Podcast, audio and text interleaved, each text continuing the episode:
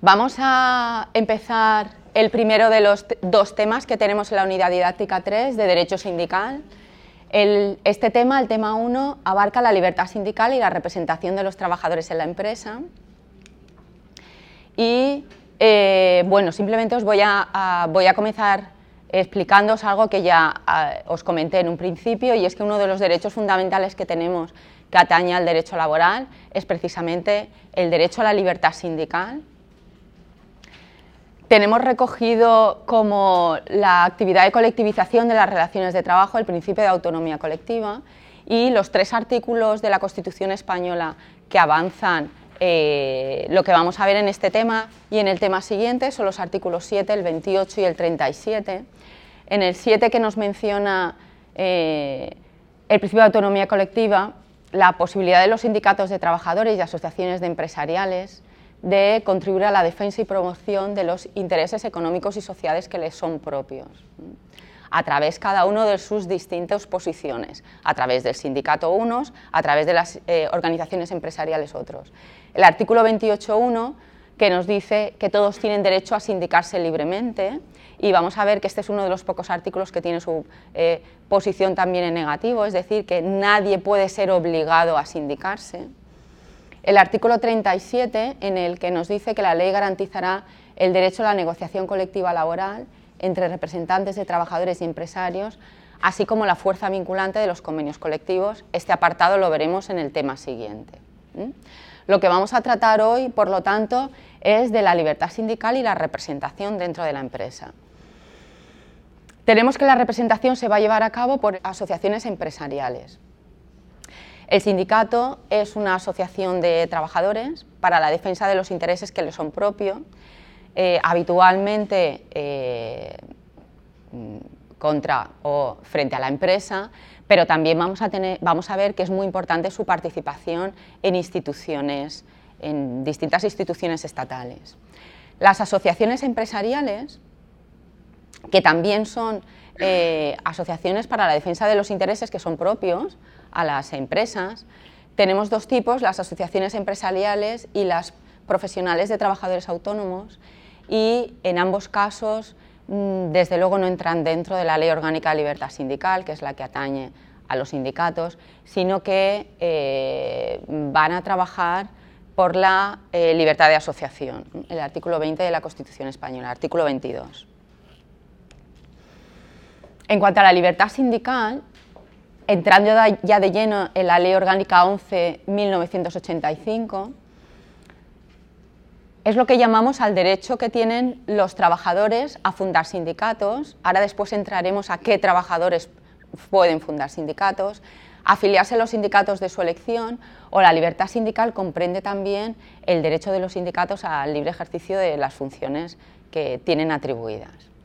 Tenemos, por lo tanto, que el contenido de la libertad sindical tiene un doble plano que es la libertad sindical individual, aquella que pueden eh, disfrutar los, individuos eh, considerados como tales, es decir, la posibilidad que tiene un, eh, trabajador de afiliarse a un sindicato o, por ejemplo, de ir a la huelga o no ir a la huelga, esté afiliado o no a un determinado sindicato.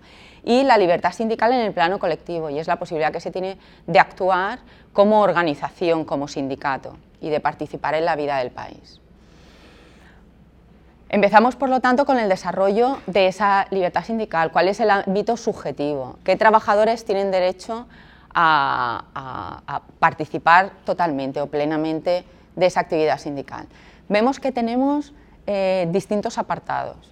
Tenemos inclusiones, tenemos equiparaciones y tenemos exclusiones directas. Bueno, cuando hablamos de que todos los trabajadores tienen derecho a sindicarse, tenemos que diferenciar que lo de trabajadores únicamente para fundar sindicatos vamos a tener en cuenta aquellos trabajadores que estén a día de hoy en activo, aquellos trabajadores que están sujetos a un contrato de trabajo.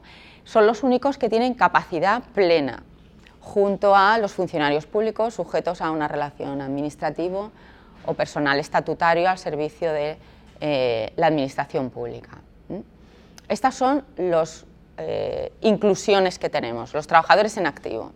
Luego tenemos aquellos que son equiparables, que son equiparados, y son lo que se llaman trabajadores no actuales, que serían los trabajadores en paro, los incapacitados o los jubilados. Podrían eh, afiliarse al sindicato de su elección, pero no podrían fundar un sindicato para la defensa de sus intereses propios. Lo que no quiere decir, eh, si habéis entrado a la página de cualquiera de los sindicatos, eh, sobre todo los más representativos, que tienen unas páginas web impresionantes, que tengan sus propias facciones y que tengan sus propias unidades dentro de esos sindicatos pero no pueden fundar un sindicato para la defensa de sus intereses, simplemente pueden afiliarse y ya dentro del sindicato afiliado pues trabajar para ello. Eh, queda ahí en las equiparaciones a los trabajadores autónomos o por cuenta propia que no tengan trabajadores a su servicio. El trabajador autónomo que trabaja solo se entiende que mantiene una idiosincrasia muy parecida al trabajador por cuenta ajena. Luego tenemos las exclusiones al derecho de sindicación y eh, tenemos a, los pertenecientes a las Fuerzas Armadas, miembros de las Fuerzas Armadas e institutos armados de carácter militar. Y excluidos absolutamente del derecho de sindicación jueces, magistrados y fiscales, mientras estén ejerciendo sus funciones. Y tenemos para finalizar las limitaciones. Aquellos que tienen limitado el derecho de sindicación porque tienen una norma, una regulación específica propia. Y son los miembros de institutos armados de carácter no militar, policía municipal, policía nacional, funcionarios de establecimientos eh, militares, pero funcionarios civiles. ¿vale? En estos dos casos tienen limitado su derecho a la actividad sindical. Se regulan por una normativa propia. Bien, pues vamos a ver ahora en qué se compone esa libertad sindical. En primer lugar, el derecho eh, positivo y negativo, que ya os he comentado antes. En positivo, el derecho a fundar sindicatos, ya sabemos qué trabajadores pueden hacerlo, afiliarse al sindicato de su elección o al libre ejercicio de la actividad sindical dentro del mismo, de promoción, de información, de acudir a medidas de conflicto colectivo, etcétera, etcétera y en negativo el derecho que tiene todo trabajador a no ser obligado a afiliarse. En cuanto al régimen jurídico sindical, qué capacidad tiene el sindicato en sí, desde luego el derecho a la autoorganización, a ejercer libremente sus actividades como tal, eh, a establecer sus líneas de actuación, a, eh, disolverse cuando estime oportuno según sus estatutos, al derecho al ejercicio de la actividad sindical en la empresa o fuera de ella y desde luego las actividades fundamentales básicas que va a realizar un sindicato, tenemos el derecho a la negociación colectiva. Vamos a ver ahora, vamos a ver a continuación em, cómo se decide qué sindicatos pueden acudir a negociar un convenio colectivo según su ámbito, el derecho al ejercicio de huelga, el derecho al planteamiento de conflictos colectivos, o de conflictos individuales y el derecho a presentar las candidaturas para representantes de los trabajadores, entre otros. En cuanto al, y siguiendo ya y para terminar el régimen jurídico sindical, simplemente eh, por mencionar eh, la fundación de un sindicato por cualquier promotor, trabajador en activo, recuerdo que promocione eh, el iniciar o fundar un sindicato con unos datos básicos y a partir de ahí depósito y publicación del mismo en la eh, zona geográfica correspondiente. La responsabilidad del sindicato siempre va a ser por actos o acuerdos eh, del trabajador, siempre que actúe dentro de las competencias como representante del sindicato, o por actuaciones eh, adoptados por el propio sindicato dentro de las competencias que tiene para ello.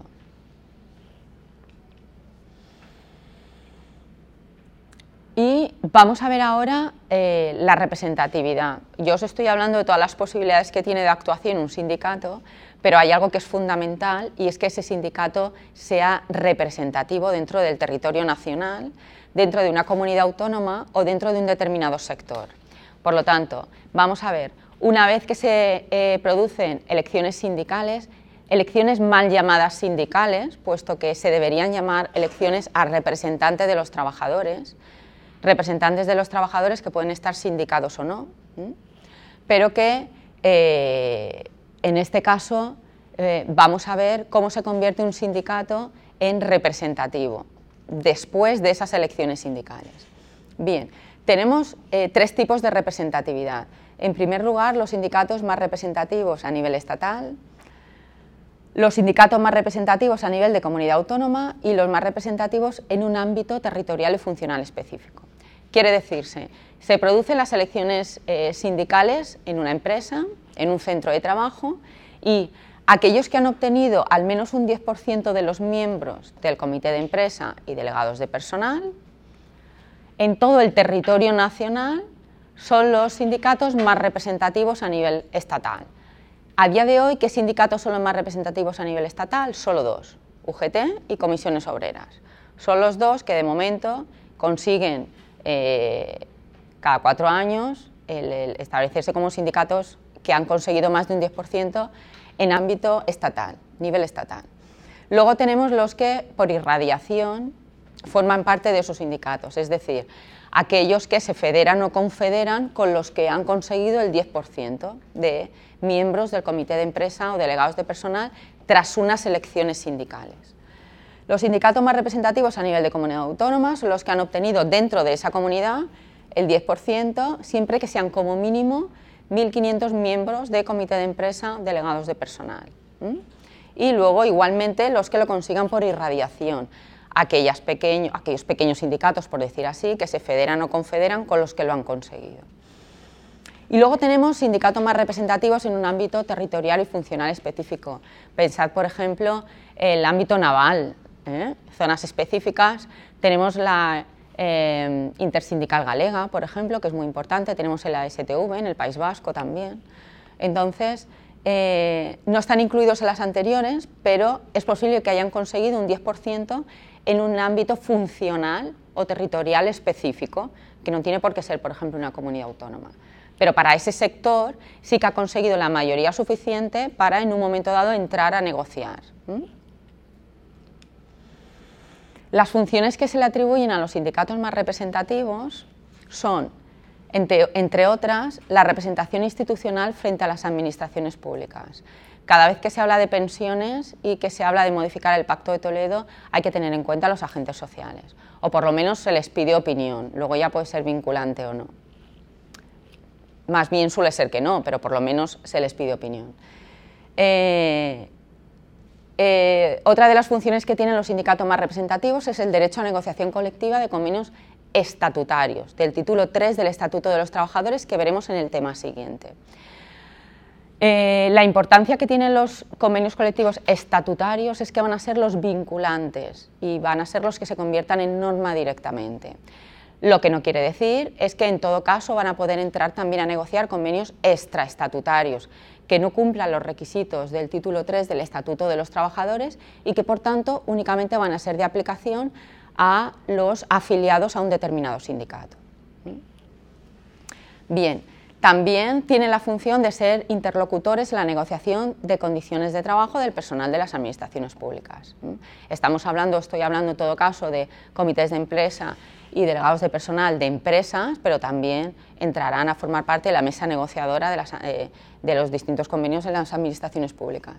Participación en sistemas no jurisdiccionales de solución de conflictos. Creo que ya os he hablado alguna vez que en Alicante tenemos em, eh, eh, como medio de solución extrajudicial de conflictos colectivos el Tribunal de Arbitraje Laboral, que está compuesto por eh, participantes de UGT, de comisiones obreras y de COEPA, que incluso la sede se va turnando, puesto que no, tiene una sede específica, no, en fin, no se les ha concedido una sede específica y han tenido que cederla, bien COEPA o los distintos sindicatos, y este año, por ejemplo, se están celebrando eh, las mediaciones y arbitrajes que se solicitan en el edificio de comisiones obreras en Alicante. Este año se está eh, llevando allí. El año pasado fue en Coepa, en la calle Orense. En todo caso, participan eh, de forma absolutamente objetiva en los sistemas no jurisdiccionales de solución de conflictos. Para promover elecciones a representantes unitarios de los trabajadores y cesión temporal de uso de inmuebles. He de decir que solamente los más representativos van a tener derecho a eh, la primera y la última representación institucional y cesión temporal de inmuebles. Los que son sectoriales, de una zona geográfica concreta, etcétera, no tendrán derecho a participar en esas funciones. La ley de la jurisdicción social ha establecido un procedimiento específico para la protección y garantizar los derechos eh, de sindicación, el derecho a la actividad sindical, que se llama protección, eh, procedimiento de la tutela de derechos fundamentales y libertades públicas. A través de este procedimiento se podrá actuar frente a conductas antisindicales eh, por parte de la empresa o por parte de algunos organismos públicos en algunos casos. Bien, vamos a entrar a la acción sindical y vamos a ver los dos formas que hay de acción sindical eh, dentro de la empresa. En primer lugar, el derecho a, a constituir secciones sindicales. Las secciones sindicales están constituidas por los trabajadores afiliados a cada uno de los sindicatos dentro de la empresa.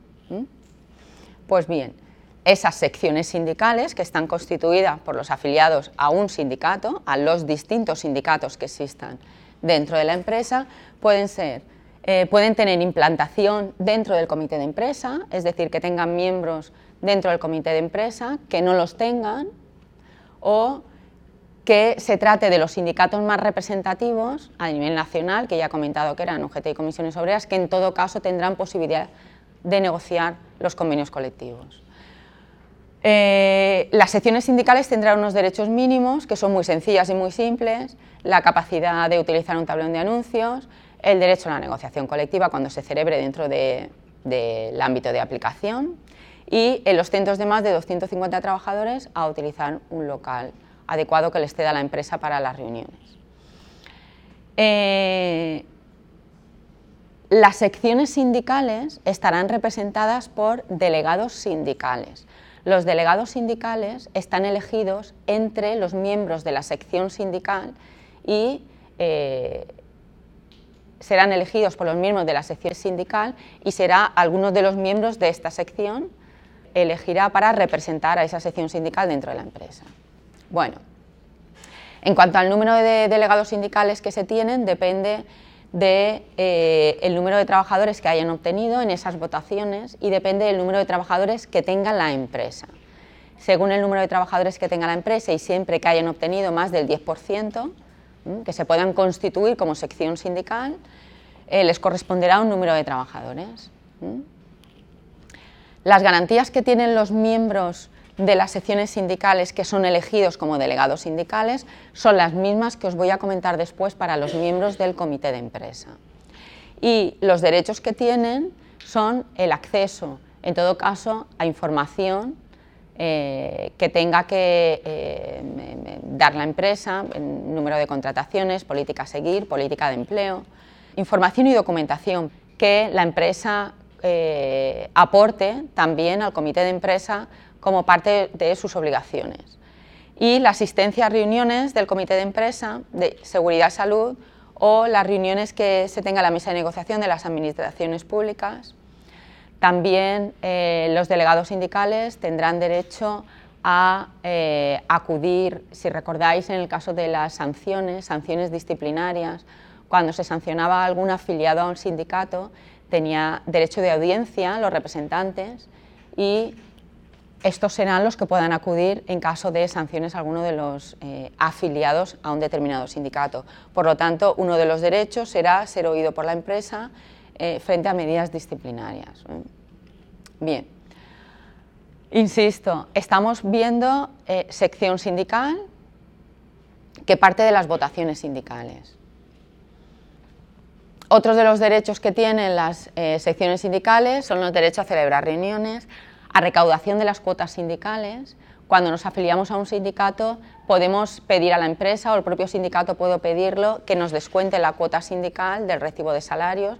Si lo recordáis, en la parte de abajo teníamos un apartado de descuentos donde pondríamos, por ejemplo, si se nos embarga el salario, qué cantidad se nos embarga y donde también se deduciría, en este caso, si a petición del trabajador, la cuota sindical. Eh, los derechos de los cargos electivos ya los hemos, eh, algunos ya lo hemos visto, en primer lugar, desde luego el, disfrute de permisos eh, no retribuidos para el desempeño de sus funciones. Para los cargos, si recordáis, cargos electivos de nivel superior al provincial, comunidad autónoma o nacional, la posibilidad de solicitar una excedencia forzosa, que suponía el, el, derecho a reserva del puesto de trabajo y al cómputo de antigüedad. Y eh, en todo caso, asistencia y acceso a los centros de trabajo para participar en las acciones mm, propias como eh, delegados sindicales, siempre y cuando no interrumpa la actividad habitual de la empresa. Después, para finalizar, tiene derecho a representación sindical para participar en las comisiones negociadoras de estos convenios colectivos, que muchas veces requieren meses de negociación y que en este caso sí que eh, es una actividad que va a ser retribuida. Bien. Como os he comentado antes, os estaba hablando de las secciones sindicales, secciones sindicales conformadas por los afiliados a un sindicato dentro de una empresa y esa es la representación sindical, pero tenemos la posibilidad de ostentar otro tipo de representación que se le llama representación unitaria. Y esa representación unitaria es que eh, yo puedo ser trabajador en una empresa que no me quiero sindicar, pero sí quiero ser representante de los trabajadores. Por lo tanto, me presentaría como representación unitaria a miembros de comité de empresa y delegados de personal. Por eso he dicho antes que eh, son las mal llamadas eh, elecciones sindicales, porque en esas elecciones no solamente, no solamente no, es que lo que se votan son representantes de los trabajadores, miembros de comité de empresa y delegados de personal, que a su vez pueden ser también miembros de las secciones sindicales, pueden ser delegados sindicales, además suelen serlo. El trabajador que se presenta, que pertenece a su sección sindical, a las elecciones, normalmente quiere ser miembro del comité de empresa, porque es lógico, es la representación de la empresa. Bueno, pues los órganos de representación unitaria son los delegados de personal y comités de empresa.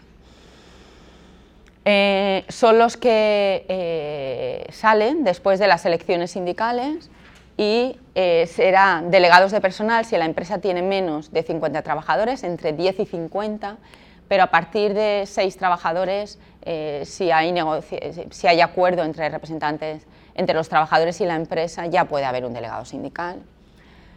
Y el comité de empresa se va a conformar en empresas o centros de trabajo de más de 50 trabajadores.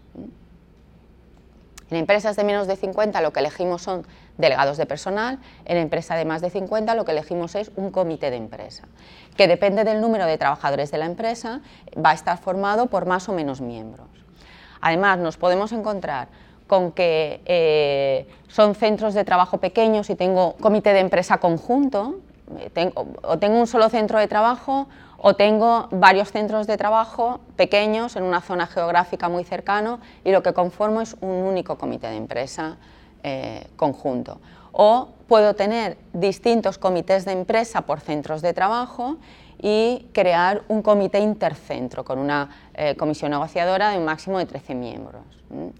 Imaginaos todo esto cuando tengo que negociar lo que hemos visto anteriormente, el despido colectivo.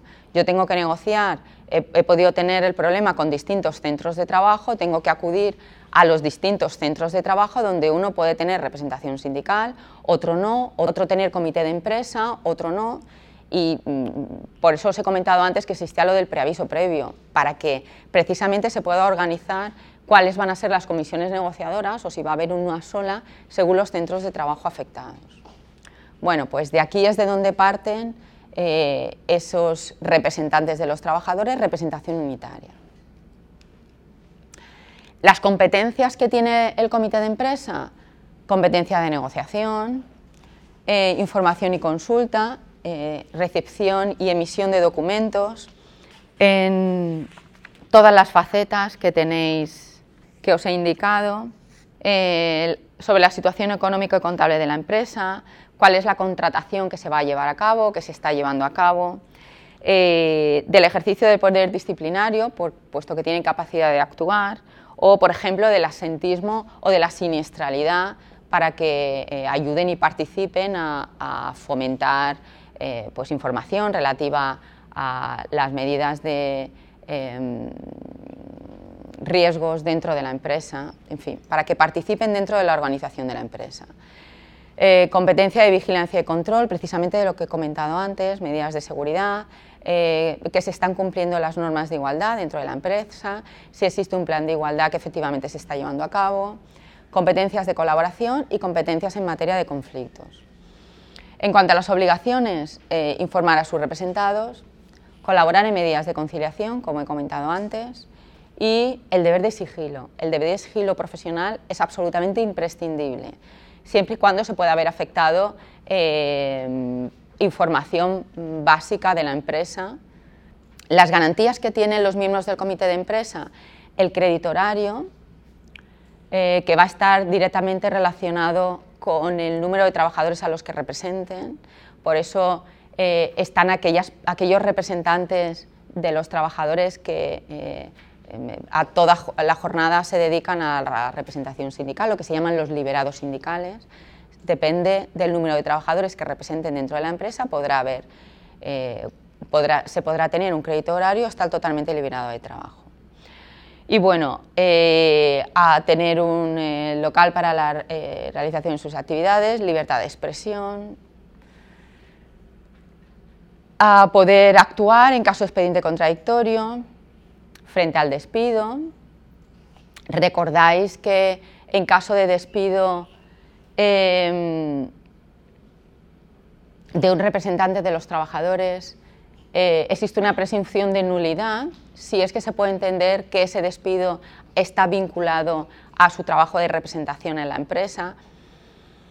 Salvo prueba en contrario, la empresa tendrá que demostrar que realmente este despido no ha estado vinculado a su actividad como, representación, como representante sindical, ante la promoción económica y profesional de otros trabajadores frente al eh, representante sindical, prioridad de permanencia, que ya hemos hablado varias veces, y la opción ante el despido, que también hemos visto ya, la posibilidad que tiene el representante de los trabajadores eh, cuando ha sido despedido, y en este caso se ha demostrado que nada tiene que ver el despido con su función sindical, a ser el propio representante de los trabajadores el que opte en un plazo de cinco días a recibir la indemnización correspondiente al despido o eh, reingresar en la empresa con derecho a los salarios de tramitación.